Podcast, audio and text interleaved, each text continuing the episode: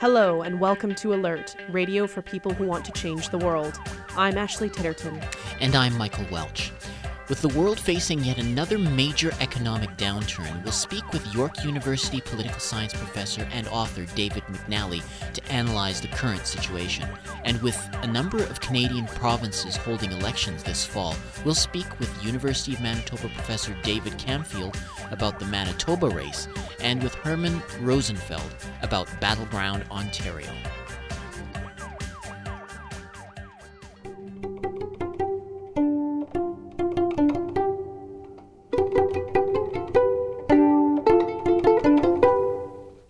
Are the alert headlines for the week of September 29, 2011. Police arrested activists protesting the Keystone XL pipeline on Parliament Hill. Hundreds gathered on Monday to fight against the proposed pipeline that would run from Alberta to Texas. Arrests were made when demonstrators climbed over additional fences installed by police to prevent people from reaching center block. Environmentalists, union representatives, and Aboriginal leaders were among those who cited the harmful effects the pipeline would have on the earth and the health of human beings. Earlier this month, over 1,000 arrests were made over the course of a two week protest against the Keystone Pipeline in front of the White House.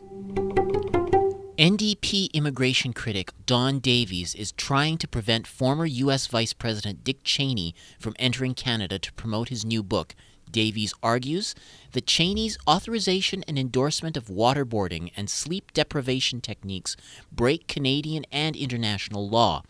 He has called on Immigration Minister Jason Kenney to enforce the law and not allow the former vice president to enter Canada. The Rideau Institute released a report condemning the Beyond the Border initiative between the U.S. and Canada, saying it will compromise the security and privacy of Canadians. The agreement is being touted as reducing red tape at the border, making it easier for the two countries to trade and increasing Canadian exports to the U.S. The report says Canada's potential economic benefit from this initiative could be incentive to break some of the country's privacy laws. James Laxer dismissed the justification for this initiative, saying that Canadian exports have dramatically increased from 2001 to 2008, and the recent decrease was the result of the 2008 economic crash, not post 9 11 security measures. Occupy Wall Street protesters marching on Union Square in New York clashed with police last Saturday. Dozens of protesters were arrested while others were subject to mace protesters and witnesses say. A video posted on YouTube shows two women penned in a police barricade being sprayed with mace.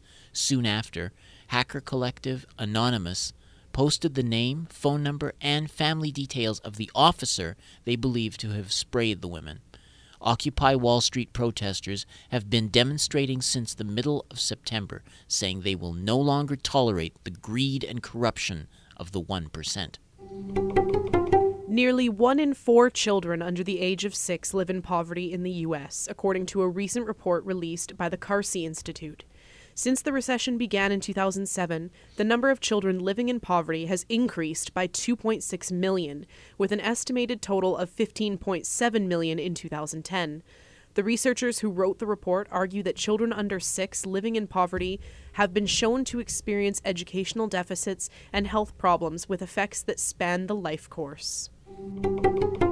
The Bolivian defense minister has resigned in protest against police violence used on protesters trying to prevent a highway being built through a rainforest preserve. Police fired tear gas into crowds, rounded up protesters, and physically forced them onto buses in order to break up the demonstration. In a letter to President Evo Morales, the former minister, Cecilia Chacon, said she cannot justify the measure when other alternatives existed. The highway, which has Morales' support, would run through parts of the rainforest that are home to three different Amazonian groups who have largely lived in isolation for hundreds of years. Those are the alert headlines.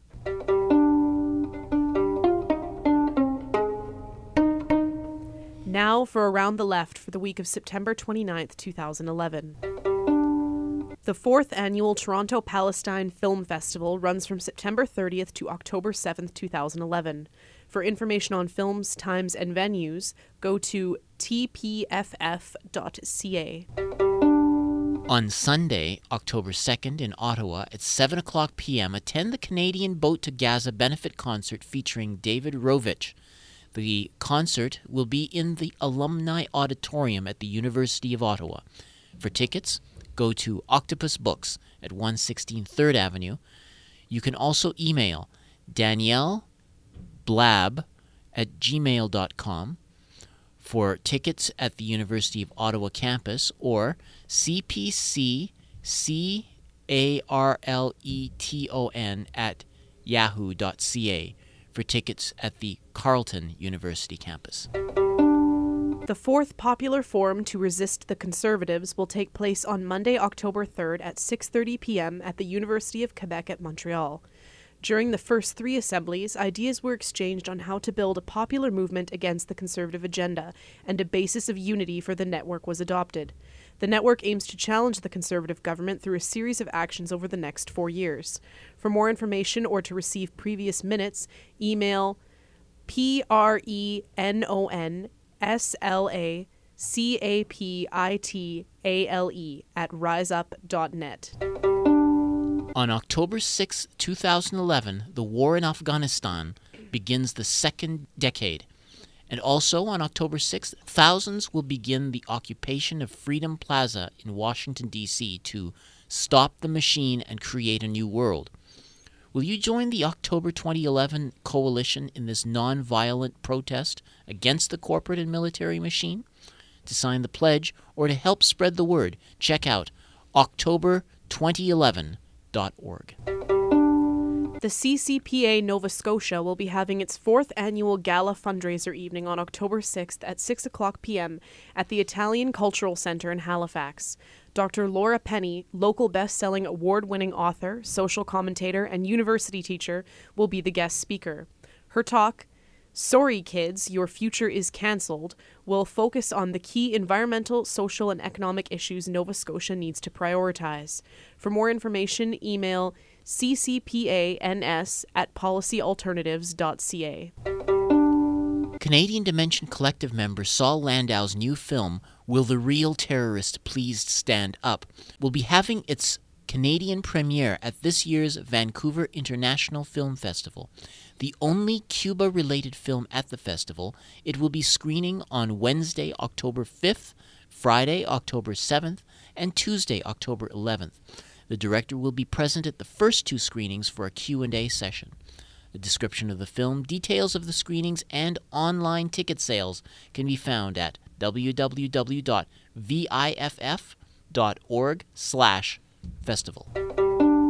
The third International Festival of Poetry of Resistance will take place October 14th to 16th in Toronto. A donation of $15 is requested for the admission ticket and dinner at the opening event on Friday. Otherwise, all events are free of charge. Saturday will have an open mic night to welcome new participants. For more information, visit www.poetryofresistance.org or email resistancepoetryfest at yahoo.ca.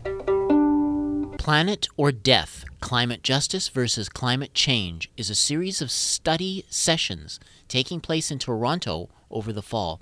Based on the ideas of the 2010 Cochabamba Conference, these study sessions aim to prepare for the December 2011 climate justice events in Durban, South Africa.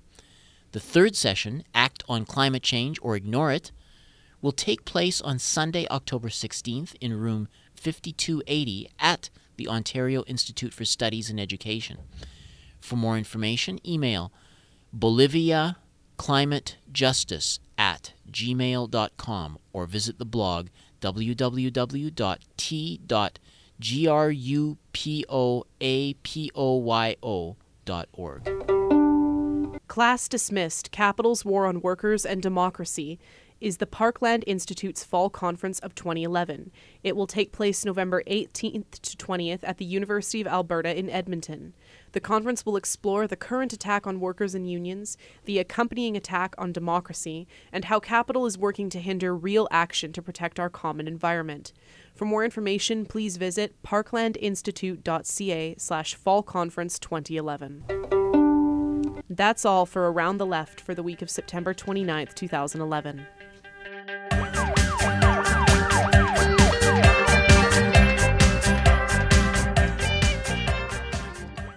Professor David McNally. He is the uh, a political science professor at York University and the author of, of, the book Global Slump. I caught up with him while he was at the Radical Book Fair and DIY Fest here in Winnipeg. So, David McNally uh, last time you were on alert, you explained that the uh, the, the, recession that was uh, started or triggered in 2008 was uh, quite unique from the one that uh, took place in the, in the 1930s. Uh, Could you possibly track like how we've come from 2000 how we've done since 2008 and you know the extent to which this economic recovery has not been a recovery yes and you're right michael when we talked about 6 months ago what I was saying when I said we're not really in an economic recovery, the basic problems of the recession of 2008 have not been solved. When I was saying that, I was an outlier. All of a sudden, if you look at the business press right now, you've got bank panics in Europe. Uh, people talking about the idea that we might be in a so called double dip recession, that is to say, falling back into recession. And by the way, much of Europe is in very deep recession right now. We've got rising unemployment in the United States. The Canadian economy has not grown for several months in a row. And what's becoming clear is that rather than what you would have in a typical recovery, which is that after six, 12 months, the economy really starts to boom again, we have got growing levels of unemployment, growing poverty, businesses aren't investing, We've got weak banks in Europe, and we've got the so called sovereign debt crises, that is say, the crises of governments. The reason for all of this is that what the central banks around the world did in 2008 and 9 was that they pumped something like about $27 trillion into the banks and to stimulate the economy in order to prevent a whole collapse of the global economy. Could you give us some idea about how what $27 trillion means in real terms? I will, because it's a phenomenal sum. That's the equivalent of taking all the wealth produced in the United States over the period of two years and pumping that into the banks. I mean, for years they told us we couldn't afford national daycare program we can't afford socialized dental care or pharma care and so on. But lo and behold, when the banks were collapsing, they found money they claimed we didn't have to fund social programs. That's what they did, and it was on, as I say, an unprecedented scale. Imagine taking two times the annual wealth of the entire American economy and pumping into the banks and using it to stimulate the economy. So it's a phenomenal intervention, and it's temporarily stop the banking collapse. The problem is that governments raise money like that by selling debt. They sell government bonds. And private investors, hedge funds, other banks, that's who buys their debt. In other words, you give them money today, you get a debt coupon, which means they own, owe you money, and you collect interest on it.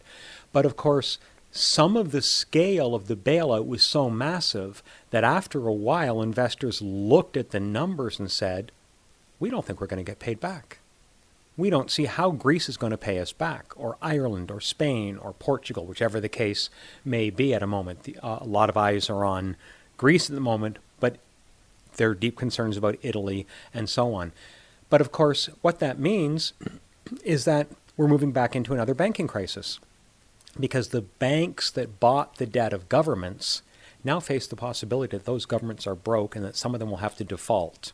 What other governments besides Greece are, are, are, are the markets suggesting uh, that they have no confidence in uh, that, that they will uh, not default? If you were to go by what the markets are saying, you would have to think that Ireland, Portugal, Spain, even Italy the third largest economy in the Euro, Eurozone, that all of them are potential bankruptcy cases. That is, to say, cases where they might default on their loans. So that's triggering very deep concerns that banks may start to collapse. And yesterday, the International Monetary Fund came out and basically said to four or five European governments, you've got to pump more money into your banks. So essentially, when I tell you that it, there was a $27 trillion bailout, we need to add, and it's not over. The price tag keeps mounting. So, in response to that, what governments around the world have declared is a so called age of austerity. That is to say, deep cuts to social spending, massive layoffs of public employees in order to reduce their spending on social services so they can pay more to the banks. And just give you a sense of what that means, Latvia has fired one third of all public employees. Greece has slashed pensions between 30% and 50%. So you thought you had a retirement plan? You paid into it for 30 years? Too bad. You can't retire outside of poverty.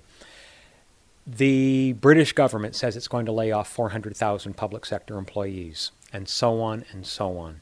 What we're seeing as a result is that all kinds of economic activities being sucked out of these economies. You can't lay off hundreds of thousands of people and keep and imagine they're going to keep spending.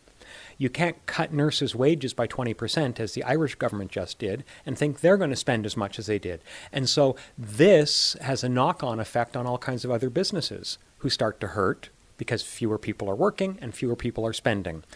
So that the Greek economy, for instance, is contracting by about 6% this year. That's depression kind of contraction. There's no recovery. If you look at the unemployment rate, going into this crisis in Ireland, it was around 5%. The official figure is now 14.5%, and for youth, it's 27%. Spain, the official unemployment rate is over 21%, and for young people, it's 45%. So we're talking about depression level statistics. If you look at the African American community in the United States, in the 35 largest cities in the U.S., the unemployment rate for African Americans is between 30 and 35%. Again, depression level figures. So all of this nonsense that the business media was carrying starting in late 2009 and throughout much of 2010 the crisis is over, we're in a boom, we're in a recovery, the good days are coming back. All that's ringing very, very false and very hollow at the moment. So essentially, if I were to summarize it in response to your question, we've gone from a crisis that began in the real estate sector with so called mortgage backed securities. That created a bank crisis for the banks that owned those securities. That's why all five Wall Street investment banks collapsed in 2008 9, for instance. Uh, then came the huge bailout. But that bailout may have rescued banks in the short term, but it transferred the center of the crisis onto governments, who are now saddled with all this public debt because they bailed out private banks at public expense. Now, a lot of investors are looking at those public debts and going, we don't think these, ba- these governments can repay. And that then creates a crisis for those banks who sold them the debt and own it. So we've got this crisis. It keeps it the center of the storm keeps shifting, but the storm doesn't go away. And that's what I think the mainstream business press doesn't understand. We are talking about a crisis of at least a decade, and we're in about year three of it at this point. And that's why, as you know, I've been saying that in addition to the idea that we've been through a great recession, we need to be talking about building a great resistance to this age of austerity. Well, on that subject of, of building a resistance, what do you see are the major obstacles at this point? I could imagine, like, like for one example, I mean, people are relying, your ordinary working class people are relying very heavily on their pension money, which is invested in the market, and they don't want to do anything that's going to compromise. So, I mean, is, is that you know what one of the, the major obstacles to uh, um, you know a, a, true resistance, and, and if so, then h- how do we get past that? Yeah, and what you say is right. Crises like this do generate fear. There's also the ability of the mainstream media to sell a blame the victims kind of thing. They tell, say to us, Greece was living beyond its means. Ireland was living beyond its means. Hang on. It was banks that built up all this debt that then turned sour. It wasn't the average person in the society. This was a banking crisis. It wasn't a crisis caused by the person going to the corner store, uh, the person working in factories and offices, and so on. So you're right. There's a fear factor. There's a an ideological factor, the misinformation that the mainstream media disseminates. And those are real obstacles. Having said that, I think we also need to remind ourselves that there has been a lot of anger and resistance. we have seen not only wave after wave of general strikes by unions in Europe, we saw the big upheaval in Wisconsin, where for two weeks the legislature was occupied. Even in southern Ontario as well. In southern Ontario, we got a wave of factory occupations, and right now we're seeing a big anti cuts movement in Toronto against the new mayor's attempts to massively slash social services. We've seen student upheavals in Britain, youth rebellions that took over city squares in Spain and Greece. We've seen the big upheavals of young people, the unemployed, and workers in Northern Africa, Tunisia, and Egypt. And right now, we're watching an enormous social upheaval in Chile led by students under the banner Our Future is Not for Sale. So I think there are hopeful signs, but you're right we are going, if we're going to really mount resistance to the age of austerity, we're going to have to uh, address the very understandable fear that a lot of people have for their futures, and we're going to have to be able to develop an alternative critical understanding of what's going on that can counter the mainstream media explanation, which is why the kind of discussion we're having today is so important. Well, on that note, uh, we're certainly uh, happy to be able to uh, oblige in that regard. That uh, we're also very grateful to you, Mr. McNally, for uh, joining us and uh, helping to dissect the, the current economic dilemma that's facing the world today. So, thank you very much, David. Thank you, Michael, and best of luck with your show. It's really important that the, your kind of activity continues and flourishes. David McNally is the uh, professor of political science at York University.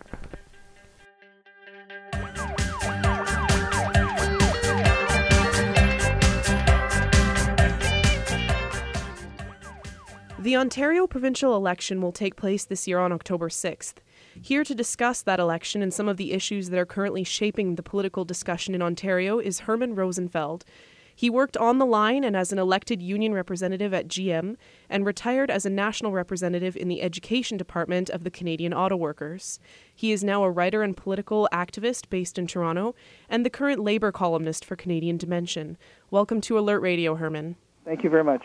So let's start with the party leaders in Ontario. Can you tell us a bit about them? Let's start with Liberal leader Dalton McGuinty.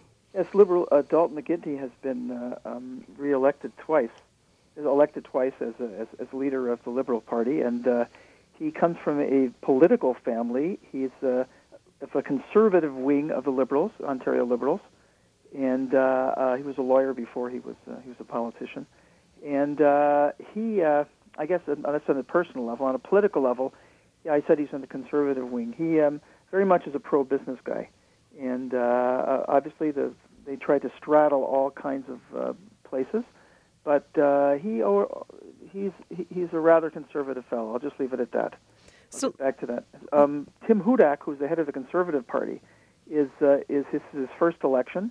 He was uh, part of the Mike Harris, a right-wing gang that was in power uh, in the mid in, in the late 1990s, in the early part of the 2000s, and uh, he uh, his his wife was uh, was in, in Harris's inner circle, and uh, he's a one-trick pony around uh, tax cuts and uh, pulling on wedge issues. And Andrea Horwath is Horwath is the, is the first uh, their first election as leader of Ontario NDP comes from a political and a working class family based in Hamilton, which is a uh, used to be an industrial town and uh, was a long-time stronghold of the NDP. So, what are some of the issues that are really shaping this election? Well, um, the I guess the, one of the main issues is there, there, are a number of them. The, first of all, the election itself isn't really grasping the, the, the, consciousness of people all that much. Tonight there's debate, leaders' debates. Um, different candidates have been trying to shape things differently.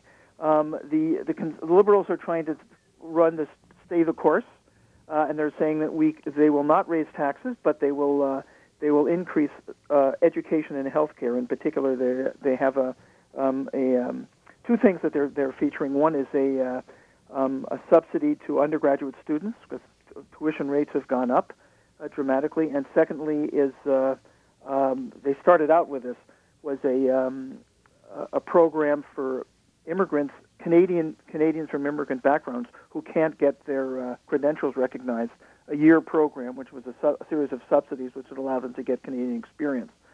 The conservatives, of, um, as I mentioned, they've been trying to make tax cuts the main kind of the main issue, and in in parts of Ontario they, have some resonance. But in the Toronto, the main city of Canada, of Ontario, Toronto, there's a extreme right-wing mayor who's been claiming that they have to make all kinds of cuts because there's gravy in the system, and uh, they haven't been able to find any. So there's like a really huge political swing inside Toronto against the, the right-wing, and uh, Hudak has made mistakes around that. And secondly, he jumped on the uh, this uh, credential program of the Liberals and is caused caused a backlash uh, amongst a, a, number of uh, uh, communities of color. Uh, the ND, both of those, both of the Liberals and Conservatives are now sort of a, um, are, relatively tied in, in the mid 30s percentage, percentage. Although when the, the election was called, the Conservatives are way out in front. And the NDP, Horwath, is is is uh, has been trying to make the issue of affordability uh, um, the main issue, and this this uh, sort of um, appeal to families. But in general, the other issues that she called, so around this affordability, she talked about lowering the percentage HST around gasoline tax, getting rid of it on heating oil and hydro, um, uh, reducing uh, redu- reducing uh, um, the tax cuts that uh, that the liberals had planned. They wanted to go down. Right now, it's 11.5 percent corporate taxes. They they want to lower it to 10 percent at the end of 2013. She wants to raise it to 14 percent um, around things like uh, job creation. She has a uh, use some of that money as tax credits for for co- companies that hire uh, uh, people in full-time jobs and that sort of stuff. Um, they they agreed they they call for increasing the minimum wage and, and putting a cola cola on it, uh, and a series of social uh, social changes which are positive in some ways, but uh, there's nothing really exciting about any of these campaigns at this moment. Do you think it makes much difference which party wins this election? Well, I think most people on the, in the general progressive community uh, and the labor movement particularly want to prevent the conservatives from winning because that would make a difference. They, their main plank is tax cuts, uh, income tax cuts. They won't uh, uh upload some of the services that com- communities, municipalities were, were uh, are, are, living with that uh, that Harris uh, brought in, in in the early 2000s, and in particular, they're they're worried that he may actually uh, implement some of the right wing attacks on public sector unions that and all unions that that happened in the United States. So that's the first thing that matters. Uh, the second one is that uh, um, the liberals are, play, are claiming to be the only uh, real alternative to the conservatives, as, as it was in the, in, in the federal election. Except they they are they're close to the conservatives it's different. Uh, that would be it would be a somewhat of a difference. Although a lot of people are saying that that the liberals would bring in a lot of austerity uh, issues uh, of policies if they got another majority. Uh, the NDP, I don't think, will be all that fundamentally. Certainly, they'd be much different than the Conservatives. As usual, they're better than the Liberals, but uh, we don't know how they would rule. There are certain issues that they would certainly do differently, but uh, fundamentally, that uh, their their pro, their platform still is job creation through private sector um, private sector accumulation, although they would give them some tax credits and some extension of the social safety net and some protection of it, including, I might add, uh, 50% uh, paying 50% of the operational costs of transit for cities in Ontario as long as they uh, um, um, cap their fares for the next four years, which is a positive thing. Uh, but um, that's the way I would see it. The NDP would be better, uh, but the Liberals are not the Conservatives, and that's the that's the way I would look at this. It looks as if right now that if the election were held before this debate, that it might be a liberal minority, and uh, w- with the NDP either uh, acquiesced through some kind of agreement that they made, like they did in uh, in the late '80s, or uh, or some people are saying they'd be part of a coalition. I don't think that would happen. I think it would be more like uh, some kind of informal deal. As one as one final question, what's been going on on the more social movement or activist kind of side of things lately? Most of the activist left that I know, certainly in, in Toronto, has been involved in mobilizing around opposing the cuts for Ford. There's been very little interest in the election. However, there are certain candidates running for the NDP in the Greater Toronto area that are, are, are veterans of some of these movements like Cathy Crowe from the Toronto Disaster Relief Committee, who's running for the uh, for a seat in, in Toronto, and Jonah Schein, who's a member of the Workers' Assembly, who's been involved in this free and accessible transit campaign. They have in, in, included some of those issues in their campaigns for sure, but uh, really, there's the, the, the fight against the cuts in Toronto has has has operated that way. But the flip side of that is that it's really served to discredit uh, the conservatives in uh, in the in the Toronto area, and it means that they probably will be shut out from the from the downtown Toronto, which uh, because they're worrying the, the, the we're worrying the you know this idea they're going to cut important services to the poor, uh, to social movements. But like as I mentioned, most of the social movement people right now have been involved in the in the fight against uh, Ford. And I spoke to somebody involved in in Jonah's campaign, and she said that uh, those issues are being played out in in in in, uh, in their campaign. Well, I think we'll leave it there for today. Thank you, Herman, for sharing your insights with us. My pleasure. It's uh, like I said, it, I, I think it's really going to take off more. And the other thing that's important, a lot of unions are are using re- a lot of the resources to actually uh, um, give organizers to the NDP campaign. Although some of them are arguing for uh, for only supporting the ones that they think can win in, in, in a kind of strategic voting. But that's only some unions. Well, we'll see how that turns out on election day. Okay. Thank you very much. Alert has been speaking with Herman Rosenfeld, writer and activist and Canadian Dimension labor columnist.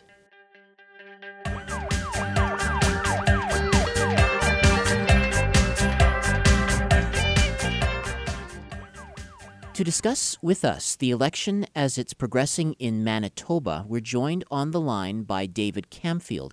David Camfield is Associate Professor of Labor Studies at the University of Manitoba and author of the recently released book Canadian Labor in Crisis Reinventing the Workers' Movement. So, welcome to our show, David. Thanks for having me on. Could you maybe tell us uh, what uh, might distinguish this election uh, from uh, previous elections? Well, in fact, I think what's uh, perhaps more notable is the way in which it's not different. Uh, that is compared to the last provincial election. Uh, the broad parameters of politics in Manitoba are pretty much, I think, the same um, in that you have uh, a new Democratic Party government seeking re-election, uh, but it's an NDP which has really uh, more or less embraced neoliberalism uh, and has been governing in a way which certainly hasn't caused any great disturbance to to capital in the province of Manitoba. And on the other hand, you have a conservative party which is attempting to present itself as an alternative to the NDP, uh, but not one which uh, is willing to put forward and campaign publicly on a very aggressive uh, right wing agenda, uh, but rather it, in fact, has been making promises of various new investments and uh, certainly doesn't want to portray itself. Uh, as a, a, hard right alternative to to the NDP, and then the Liberal Party is really not much of a player. It's a very minor party in in Manitoba with only one seat in the legislature at present. Uh, and this is all taking place, the election, in a context which is important to understand, and that is a context where the Manitoba economy has been doing uh, much better uh, than you know, the rest of Canada.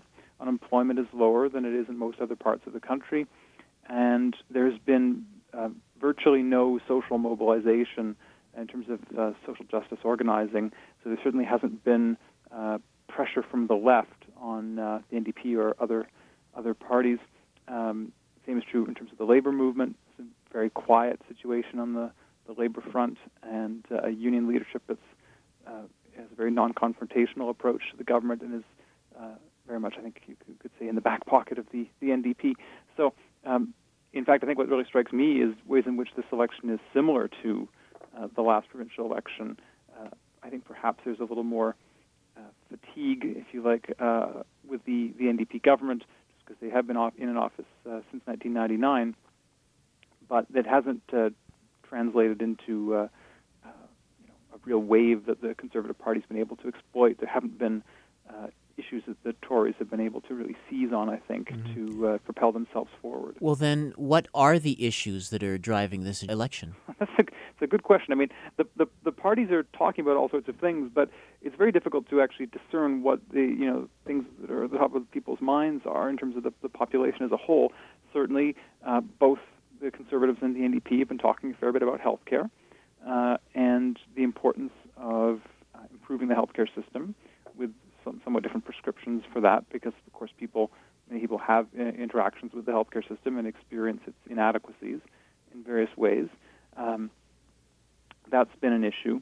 Um, there's been some discussion uh, around uh, uh an ecological question, the question of the, the building of a new hydro transmission line and which side of uh, Lake Winnipeg it should be built down, um, with the parties differing on, on that question.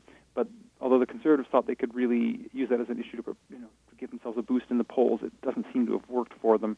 Um, they were portraying the, the NDP's choice um, of building down the west side uh, as being more expensive, and so they were hoping they could portray the NDP as spendthrifts on that basis. But um, I think the NDP has uh, fairly successfully countered that, or at least the Tories haven't found that it's an issue that's garnered them a lot of support. Although it's certainly, I think, something that's popular as an issue among their their base, the most conservative, committed uh, supporters. Um, but it, it's, it's, I think, actually a campaign that's really quite lackluster. I, I haven't got the sense that there's a particular issue or set of issues that's really galvanizing a lot of discussion. I think it seems to be a pretty low level of interest overall, and that means, unfortunately, there are real issues in the lives of people living in Manitoba that aren't really reflected very much in this election. Mm.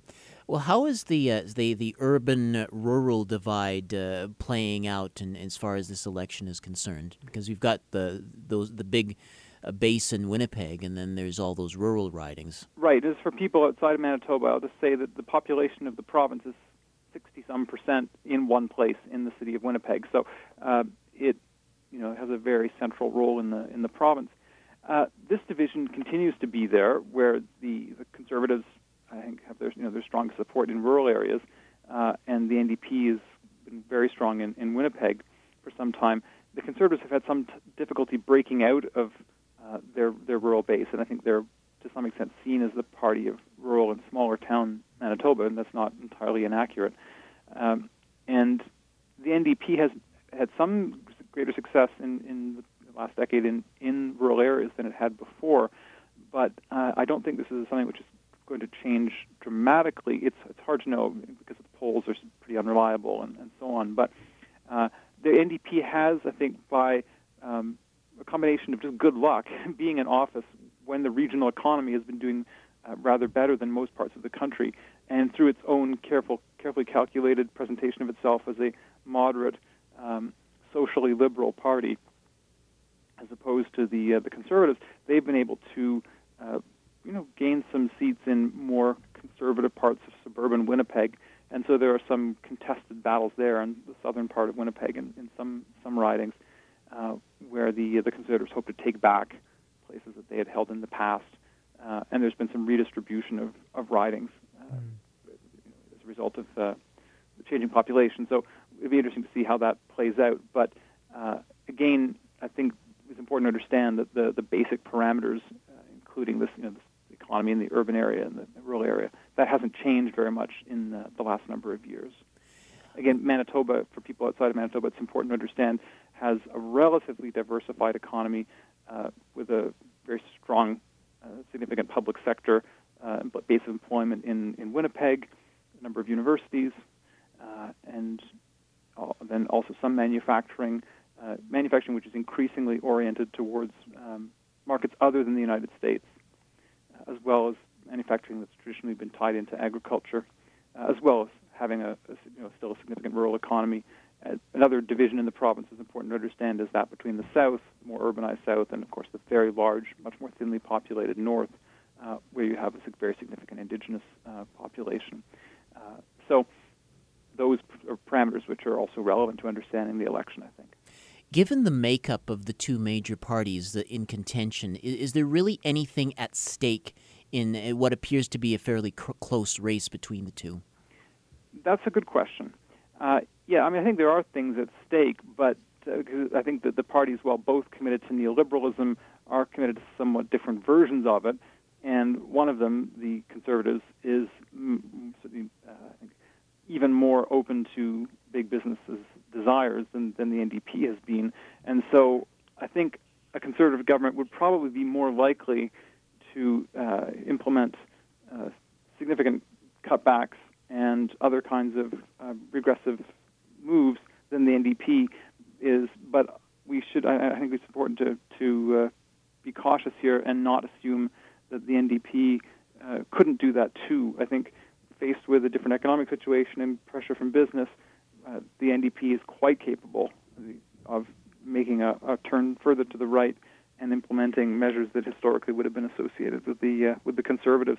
And you know, we can see even just in recent, uh, you know, very recent moves uh, to bring about some small changes to the Employment Standards uh, Act in Manitoba, the, the, the, piece of legislation which governs minimum standards for workers, applies to all workers. The only set of rights, really, that non-unionized workers have. Uh, the NDP is making some small changes there, which are quite employer-friendly, um, ones which haven't had a lot of attention. So um, that's being done in relatively better economic times.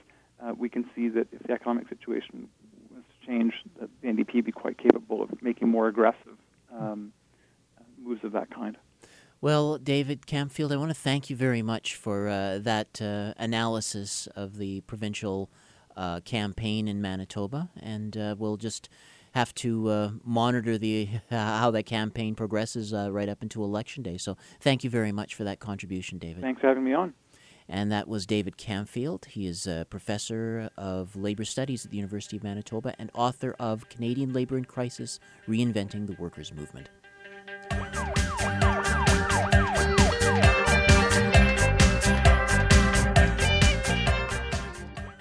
Hi, this is Mitch Podolak, and this is Music is the Weapon. And on this week's show, a retrospective of songwriter Tom Lehrer. Professor of mathematics at MIT, he reached out and he wrote amazing songs about the world as he saw it. He wrote very political songs and very funny songs, and sometimes he managed to write a very funny political song. So here he is with one of his best songs, Werner von Braun.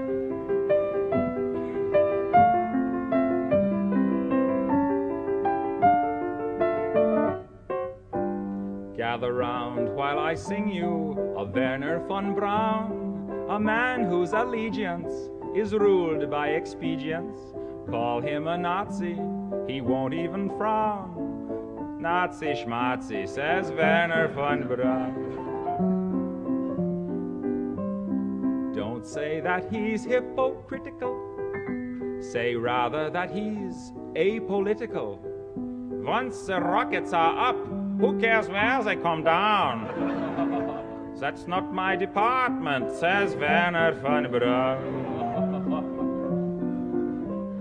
Some have harsh words for this man of renown, but some think our attitude should be one of gratitude, like the widows and cripples in old London town, who owe their large pensions to Werner von Braun. You too may be a big hero once you've learned to count backwards to zero. In German or English, I know how to count down. And I'm learning Chinese, says Werner von Braun. You know, every great war produces its great hit songs. And after each war, we like to gather around the piano or the guitar and play these songs uh, we enjoy the songs because they remind us of how much we enjoyed the war. Now, World War III is almost upon us, as you know, by uh, popular demand, it seems. And uh, it occurred to me that if any songs are going to come out of World War III, we better start writing them now. so I have one here. This is. Uh, this is a song that some of the boys will have sung to their mothers as they will have gone bravely off to World War III. There's one reference in here that I should explain. There is a reference to our leading television news commentators, Chet Huntley and David Brinkley. I feel that this is appropriate because, as you know, World War III will be the first World War to be seen on television. I certainly hope that we all have color television by then. so long, Mom, I'm off to drop the bomb, so don't wait up for me. But while you swelter down there in your shelter, you can watch me on your TV. While we're attacking frontally, watch Brinkley and Huntley describing contrapuntally the cities we have lost. No need for you to miss a minute of the agonizing Holocaust. Yeah! little Johnny Jones, he was a U.S. pilot, and no shrinking violet was he. He was mighty proud when World War III was declared. He wasn't scared, no siree. And this is what he said on his way to Armageddon. So long, Mom, I'm off to drop the bomb, so don't wait up.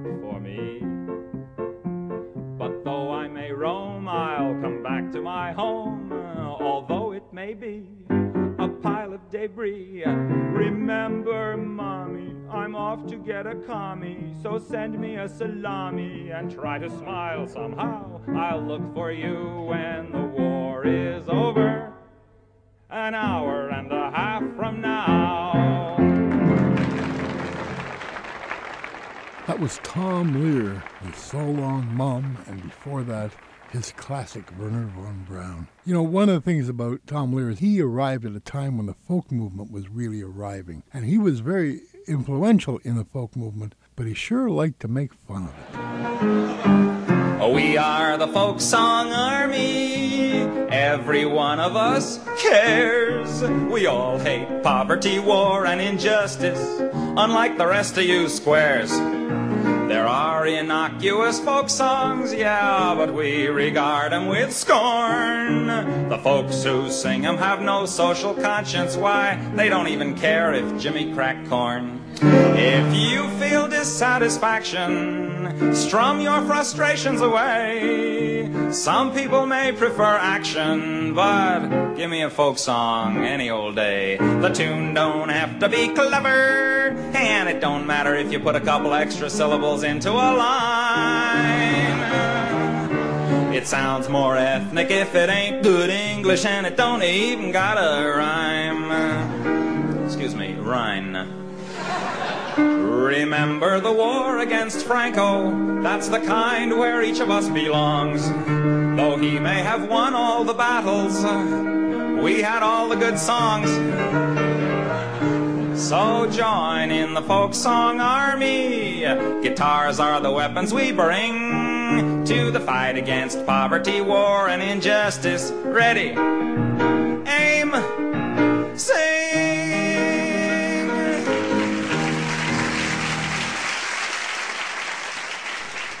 Years now, Mr. Danny Kaye, who has been my particular idol since childbirth, has been doing a routine. a routine about the great Russian director Stanislavski and the secret of success in the acting profession. And I thought it would be interesting to, to adapt this idea to the, uh, to the uh, field of mathematics. I always like to make explicit the fact that before I went off not too long ago to fight in the trenches, I was a mathematician by profession. I don't like people to get the idea that I have to do this for a living. I mean, it isn't as though I had to do this, you know. I could be making, oh, $3,000 a year just teaching.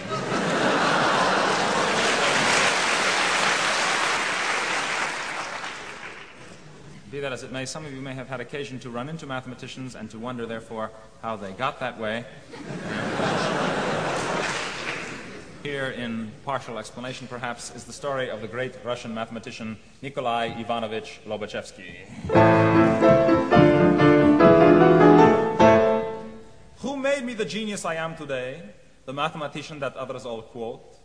Who's the professor that made me that way? The greatest that ever got chalk on his coat. One man deserves the credit, one man deserves the blame. And Nikolai Ivanovich Lobachevsky is his name. Hey, Nikolai Ivanovich Lobachevsky. I am never forget the day I first meet the great Lobachevsky. In one word, he told me secret of success in mathematics. Plagiarize. Plagiarize. Let no one else's work evade your eyes.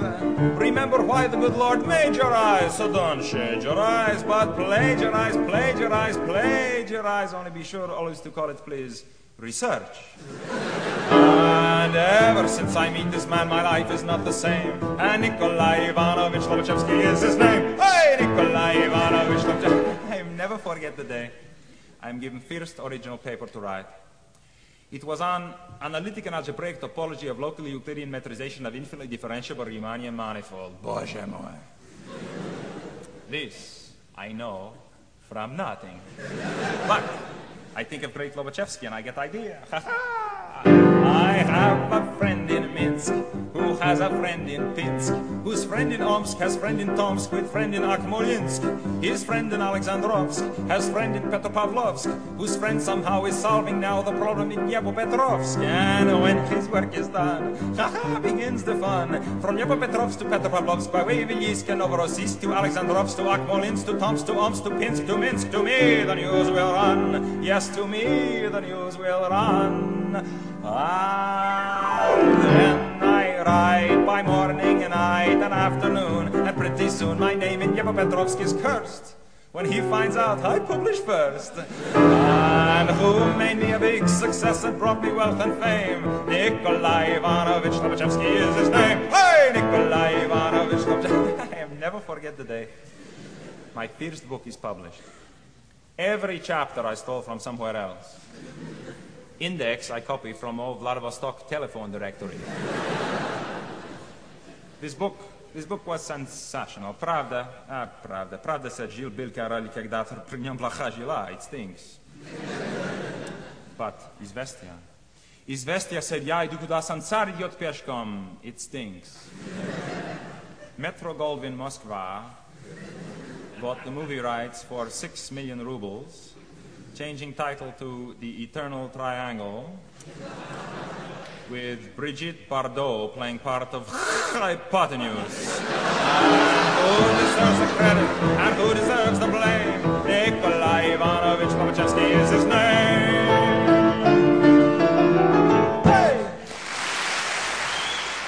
Always love that song of Lobachevsky. It's a great chance to practice my Russian accent. And before that, folk song Army. One of the things about Lehrer, of course, is that he was a very serious human being and he looked at politics in a very, very serious way. And he was very clear about the problems that his own country was creating in the world.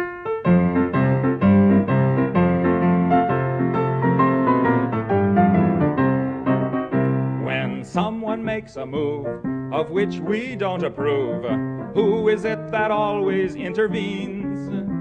UN and OAS, they have their place, I guess. But first, send the Marines. We'll send them all we've got. John Wayne and Randolph Scott. Remember those exciting fighting scenes? To the shores of Tripoli, but not to Mississippi. What do we do? We send the Marines. For might makes right.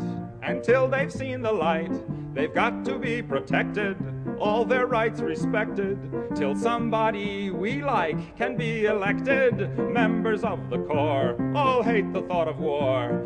They'd rather kill them off by peaceful means. Stop calling it aggression. Ooh, hate that expression. We only want the world to know that we support the status quo. They love us everywhere we go. So when in doubt, send the Marines.